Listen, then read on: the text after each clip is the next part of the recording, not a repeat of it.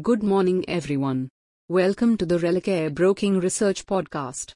In this podcast, we bring you the equity market outlook.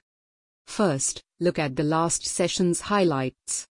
Markets surged strongly on Friday and reclaimed the record high. After the initial uptick, Nifty moved from strength to strength as the day progressed and finally settled around the day's high to close at 22,338.75 up by 1.6%.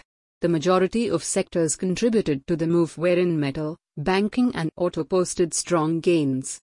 However, the broader indices underperformed the benchmark but managed to end with modest gains. Now, outlook for the day. We are eyeing 22,800 in Nifty now thus participants should continue with a buy on dips approach until it breaks 21,900. We feel the participation of the banking pack would continue to play a critical role in maintaining the prevailing momentum while others may play a supportive part on a rotational basis. Traders should maintain stock-specific approach and prefer index majors and large mid-cap counters for long trades. Finally, comes the list of stocks to watch for the day. Bullish stocks. Grasim Industries Limited. Larsen and Toubro Limited. Titan Company Limited. Bearish stocks.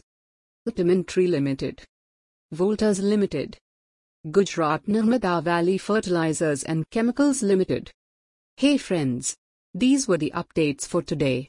Thanks for listening. For more updates, follow our reports and recommendations. You can also contact your relationship manager or the nearest branch. Please read the disclaimer document available on religareonline.com slash disclaimer before trading or investing. Happy investing!